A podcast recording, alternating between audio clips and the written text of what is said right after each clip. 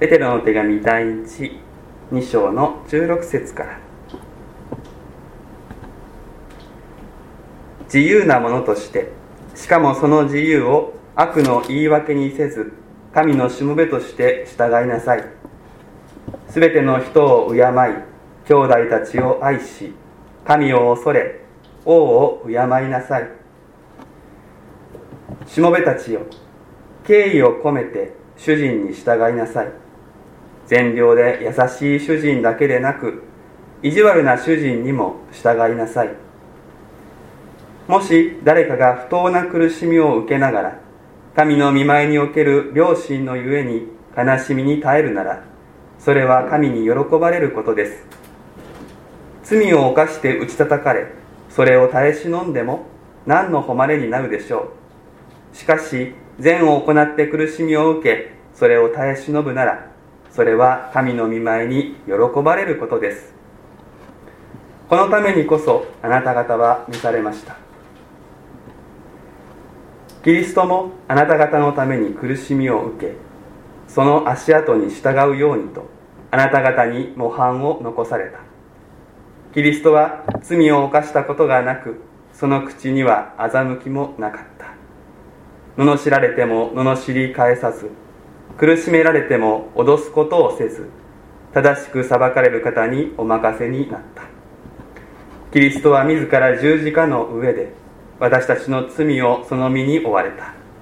それは私たちが罪を離れ義のために生きるため。その打ち傷のゆえにあなた方は癒された。あなた方は羊のようにさまよっていた。しかし今や自分の魂の牧者であり監督者である方のもとに帰った。ただいま開かれた箇所から「キリストの足跡」と題して御言葉を取り次ぎます。どうして私ばかりこんなそんな役回りをするのだろう。こんな言葉が心に上がってきたことはあるでしょうか。自分がまいた種で苦労をしているならばまあ仕方ないと受け止められます。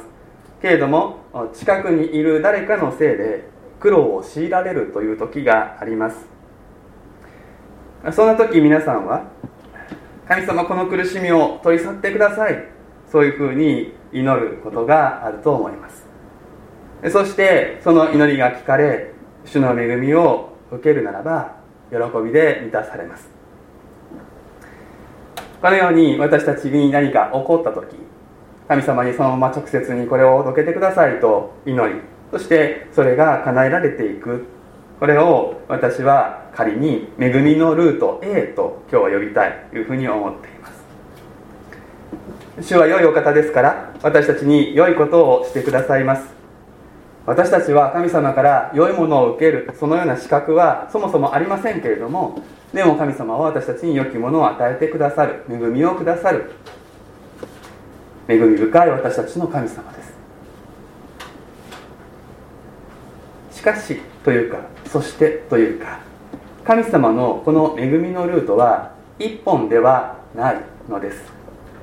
恵みのルート B と仮に呼びますがそのような道があるのです。これはルート A よりも深いところにあるそのようなものでそして使徒ペテロが今日開かれている箇所で教え導こうとしていることです。本題に入る前にこの日本語の聖書の翻訳について一言触れておきたいというふうに思います。中のついている聖書をお持ちの方はですねこの箇所には随分たくさん中がついていて別訳があるんだなっていうことに気づかれたと思いますけれども19節と20節に「神に喜ばれることです」神の見舞いに喜ばれることです。と繰り返されてあります。でこれはですね直訳をしますと下にもありますけれども、えこれが恵みです。これが神からの恵みです。そのようになります。で直訳の方が理解しやすいかなと思っているんですね。というのはこの「喜ぶ」という言葉ですね。これあの恵みの裏に必ず喜びがあるので間違いではないんですけれどもちょっと誤解を招くかもしれないと思っています。というのは人によってはですね私は苦しい思い悲しい思いをしているけれども神様は喜んでいるんだっていうふうなイメージが浮かぶかもしれないですね。でそうするとですね何かこう私のこ思いっていうものがどっかに置いてかれてしまってあ神様は喜んでるのはそれでいいのかっていうふうにこう考えようとするかもしれない。でもです聖書全体を読むと神様は私たちの苦しみや悲しみを共に担ってくださるお方ですね。ですけれどもこのここの部分をこれは恵みです。あるいはここに恵みがあります。こういうふうに訳すことができますがこのように訳せばですね印象が変わると思うのです。ここで教えられていることは苦しみが取り去られるのではなくて苦しみや悲しみに耐えるところに恵みがあるということ。そのことが述べられているのです。これがこの箇所が恵みのルート B の話だというふうに私が申し上げている理由であります。で話を分かりやすくしていくためにまず恵みのルート A のことについて話したいと思っています。でそもそもルート A ルート B 全く別のことではありません。どちらも主イエス様の十字架から流れてくるものです。そしてルート A が土台にあってルート B があります。でこのペテロとこのお手紙の読者たちは恵みのルート A について改めて教えられる必要はありませんでした。というのは恵みのルート A が分かっていないならばその人はまだ救われていないからです。恵みのルート A を受けた人が次に B に進んでいくその手ほどきをここでしているわけです。でもここでもルート A のことについて全く述べられていないわけではありません。ルート B の土台であるルート A について確認するそのことは意味がありますから24節25節でそのことを述べています。キリストは自ら十字架の上で私たちの罪をその身に追われた。それは私たちが罪を離れ義のために生きるため。その打ち傷のゆえにあなた方は癒された。あなた方は羊のようにさまよっていた。しかし今や自分の魂の牧者であり監督者である方のもとに帰った。この御言葉はイザヤ書53章今日の礼拝の最初にお読みしたところと響き合っていてこれを反映していて主イエス様の十字架が私たちの罪の身代わりであるということを明確に教え歌っています。で24節のところを直訳しますとこんな感じになります。キリストはご自身でその体によって私たちの数々の罪をあの木の上に運び上げてくださったそういうですね。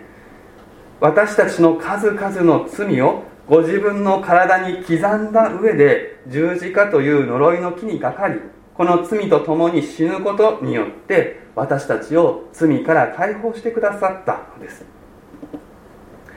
この箇所で「許し」という言葉は使われていませんけれども「癒し」という言葉によってそれが表現されています。ここには比喩があります。この比喩では罪は傷であります。罪を犯す時私たちは自らを傷物にするのです。自分の価値を損ない無益なものにするのです。神様からいただいた尊い命が私たちの罪によって傷つく無益なものになるわけですからこれは神様命をくださった神様に対する大きな負債である。私たちは自分の命は自分のものだと思っていればどうやって生きたっていいだろうってことになるでしょうけれども命の作り主である神様からいただいたもの預かり物であるならばその預かったものを傷つけたならばそこに負債が生じる。これが罪です。それは一つや二つではなく多くの負債これが私たちが恵みを受ける前の姿でありました。しかしイエス様はこの傷をご自分の身に受けてくださった。それを象徴する出来事がイエス様の鞭打ちであったわけですね。ポンテオピエトが思いつきのようにイエス様を鞭打ちにしました。十字架刑に処する前に鞭打ちを必ずしなきゃいけないということはなかったわけで鞭打ちのなしのまま十字架に行くことの方が多分多かったと思いますがピラトはいろんな思惑からイエス様を鞭打ちにすることになるわけです。そしてユダヤの鞭打ちは39回までというふうに人道的にですね定めがありましたけどローマの鞭打ちっていうのは回数制限がない。のでもう一体何回イエス様が鞭を打たれたのか分かりません。だから先ほど子供たちと一緒に話しましたけれどもイエス様のお体はもう十字架にかかる前からボロボロで傷だらけであったわけです。その傷だらけのお体でイエス様は十字架にかかってくださいました。それはまさしくキリストはご自身でその体によって私たちの数々の罪をあの木の上に運び上げてくださったということですね。私たちの罪を鞭打たれたその傷として運んでくださった。傷一つ一つが私たちの罪であり裏切りであり配信を象徴していたわけです。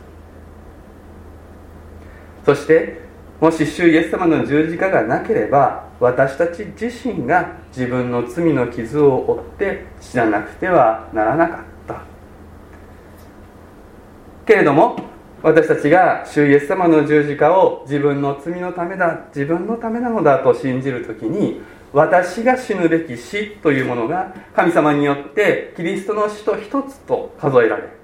私が死ぬべき死は終わって罪から解放される。そうして傷の癒された新しい私として歩み始めることが可能になる。可能になったのであります。クリスチャンとはそのような存在ですね。これが恵みのルート A であります。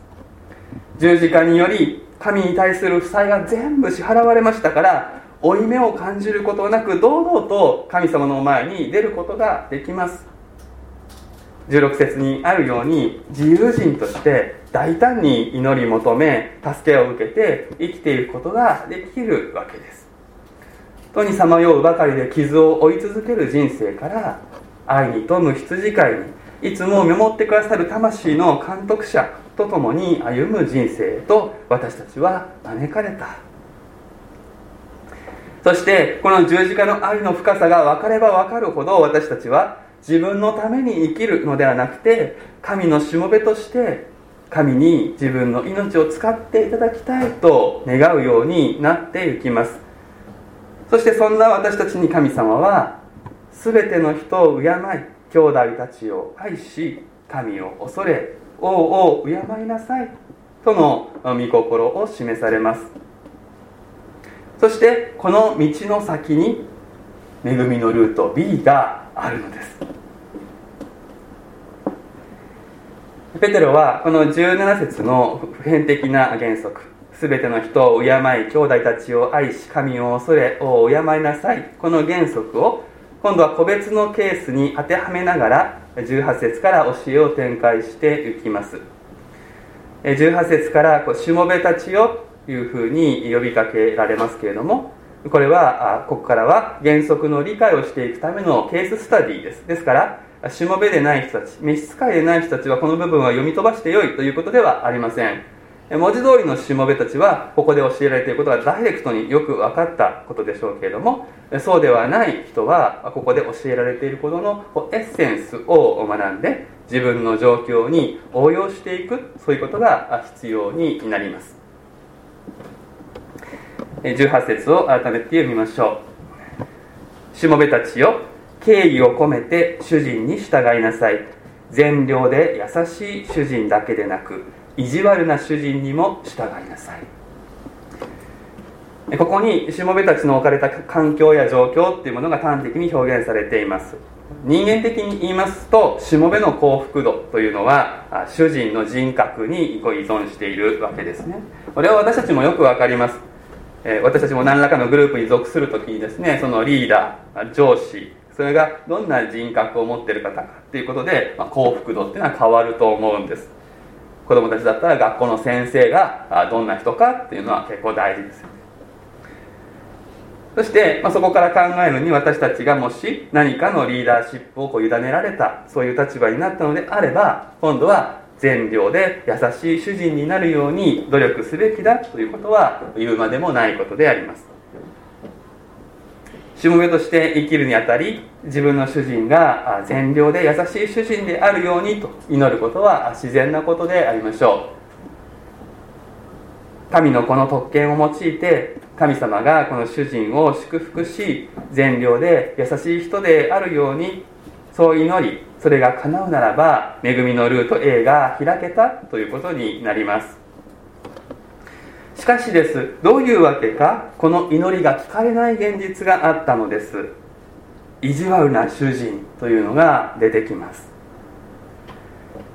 さらにこのしもべ自身、ま、これを御言葉を聞いているしもべですからクリスチャンキリスト信仰者なわけですけれどもこのしもべは聖書に教えられた正しさを持って誠実に取り組んでいるわけですけれどもでもその主人は別の価値観で生きていて不正を不正とも思わず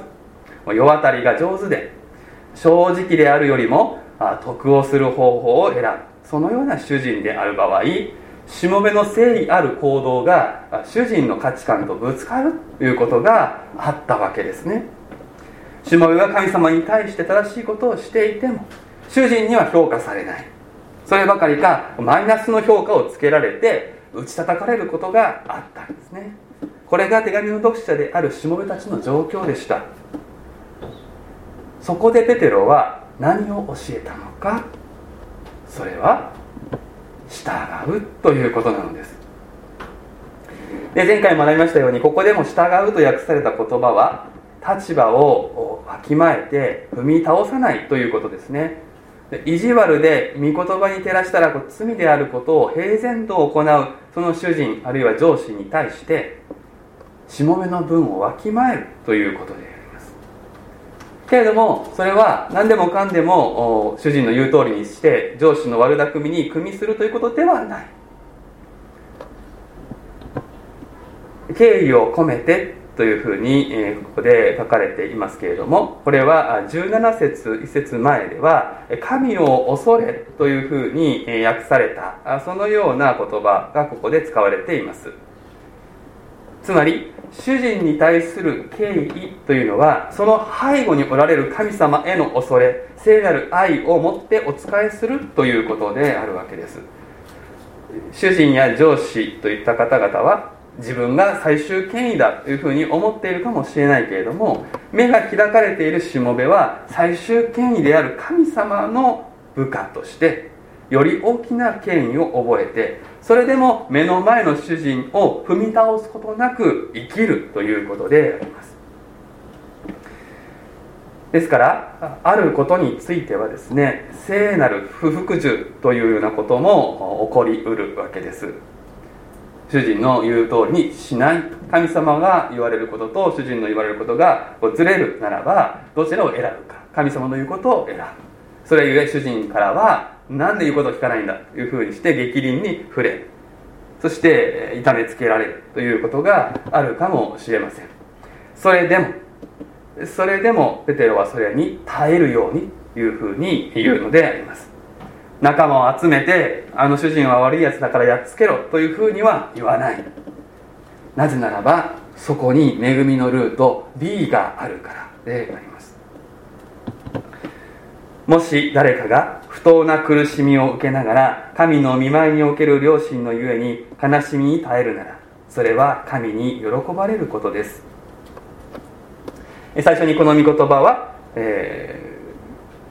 もし誰かが不当な苦しみを受けながら神の見舞いにおける両親のゆえに悲しみに耐えるならそこに恵みがあります。というふうに訳すことができるというふうにお話をしました。もう一つここで翻訳上の説明が必要なのです。この神の見舞いにおける両親のゆえにというその部分ですけれども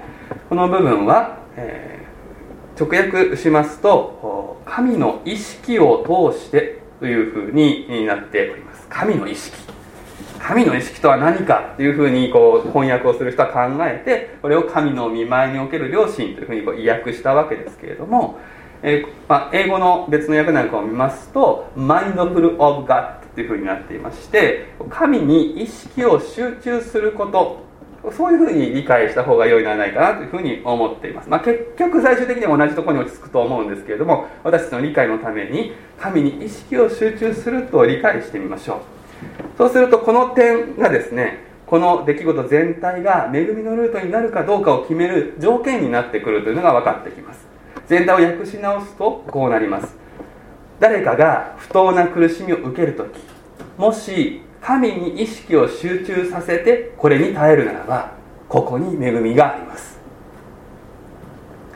誰かが不当な苦しみを受ける時もし神に意識を集中させてこれに耐えるならばここに恵みがあります。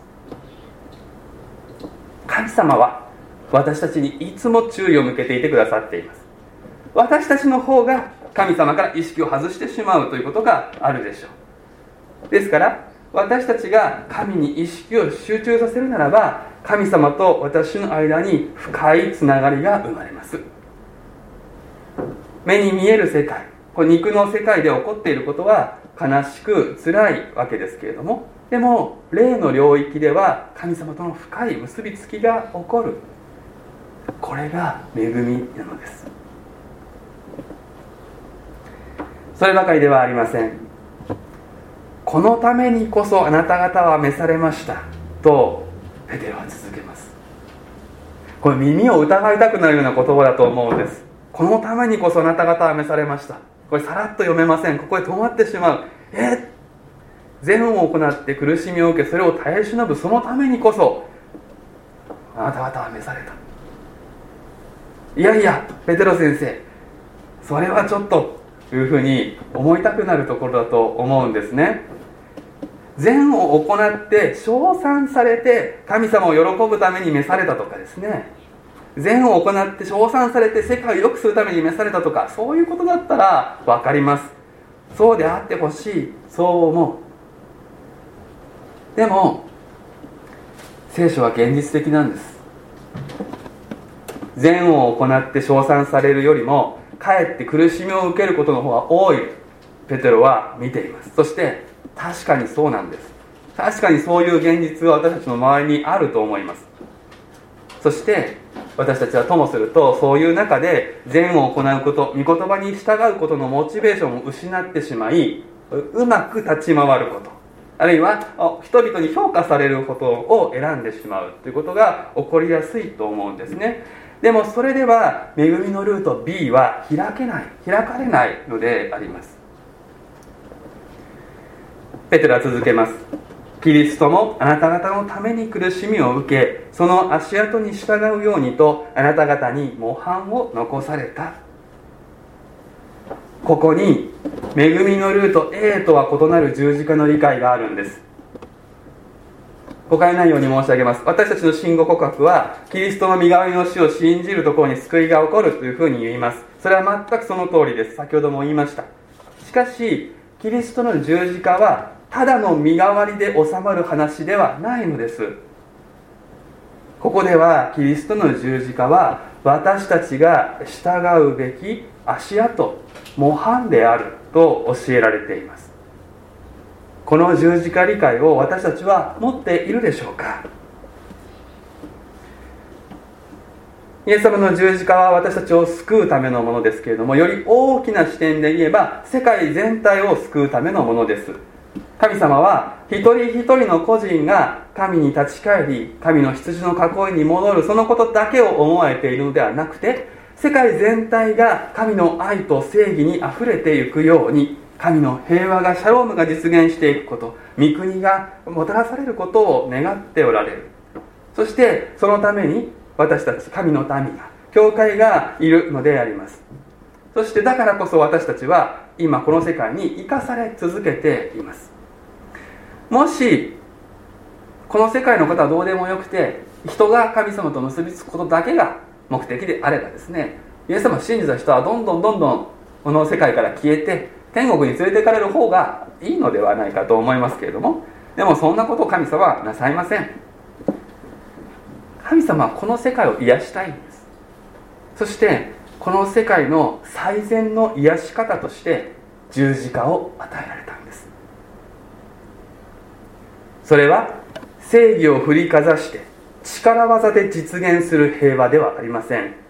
黙々と善を行いたとえ殺されたとしてもその先に花が咲くということを信じて生きることによって打ち立てられていく平和です。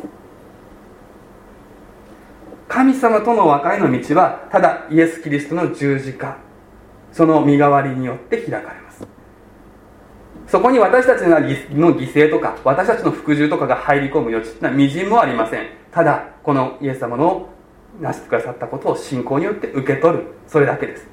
けれどもそこで生まれ変わった私たちはキリストの足跡に従って十字架の道を生きていくんです。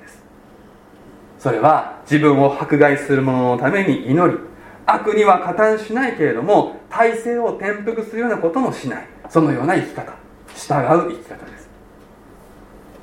それは私の救いではなくてこの世界の癒しのための行動です。このような生き方以外で神の正義は達成されない。御国は来ないのです。ある人にとってはそれはあまりにも愚かな生き方だと思うかもしれません。実際そのように評価されたことはいくつもある。けれどもこの人間的には愚かに見える生き方にこそ神様の恵み深いルート B が開かれていくのです。さてこの教えを私たちの世界に応用していく適用していく時には慎重さと賢明さが必要である。ということを最後に申し上げたいと思っています。模範としての十字架その足跡に従うこのこと自体は今も私たちに与えられている道ですけれどもそれは簡単なことではない。それはわかると思います。ペテロはこの足跡に従うというふうに書いた時にこの従うというところに特別なギリシャ語を用いました。新約聖書であまり使われていない言葉です。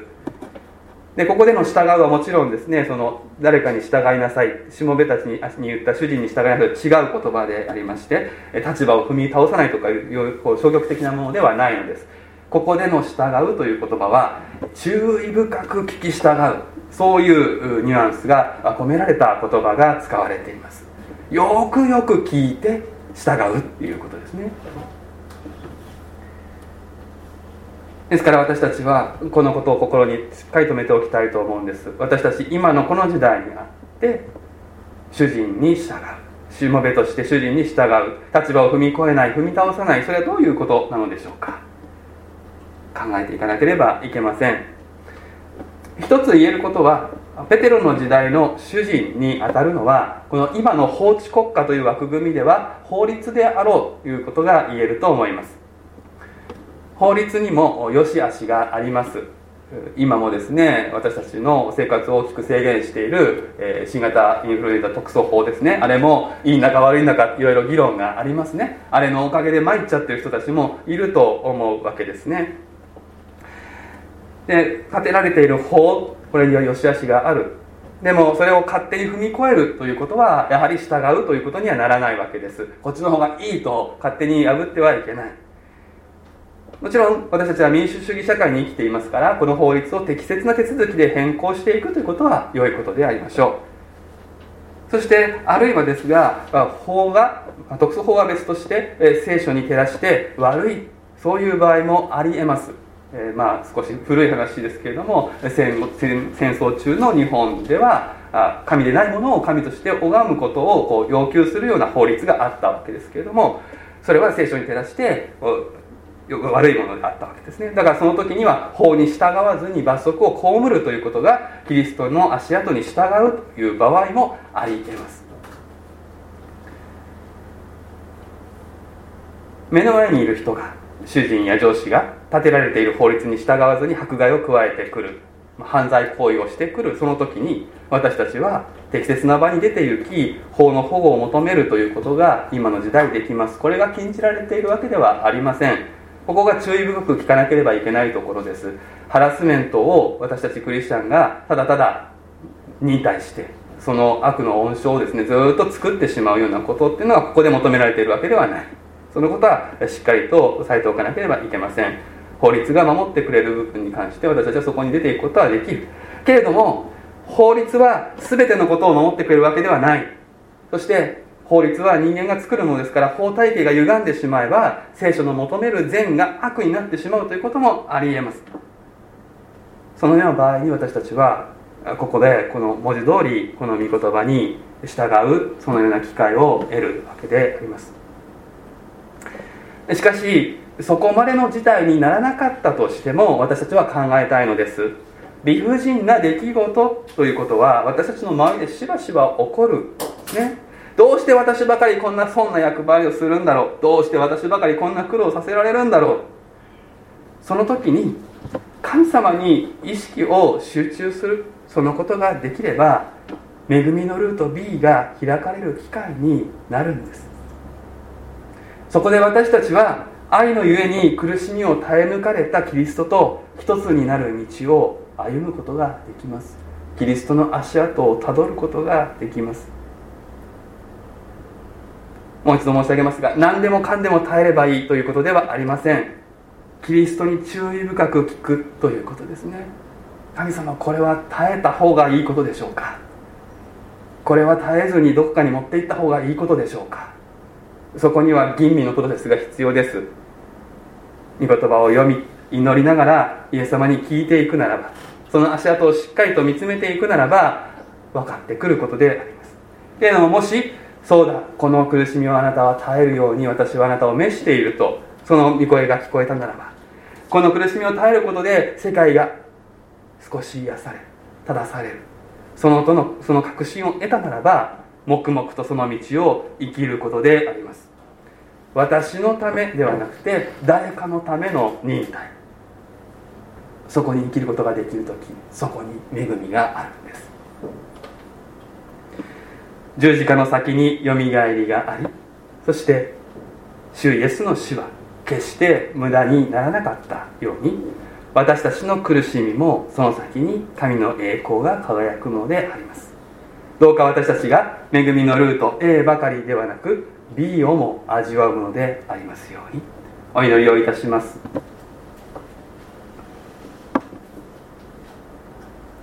このためにこそあなた方は召されました。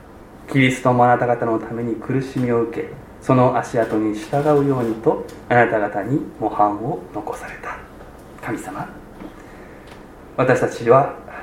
理不尽なことが起こる世界に生きています。けれども神様はこの世界を愛されこの世界を癒そうとされています。そして私たちをここに使わせていてくださいます。どうか一人一人が使わされたところでイエス様の足跡をに従って歩むことができますように。苦しみを取り除け良いものを与えてくださいと願うばかりでなく取り除けられない苦しみの中に神様との深いつながりを体験する恵みの世界へと私たちを導いてください。そしてあなたが愛されるこの世界を私たちもイエス様の心で愛していくことができるようにしてください。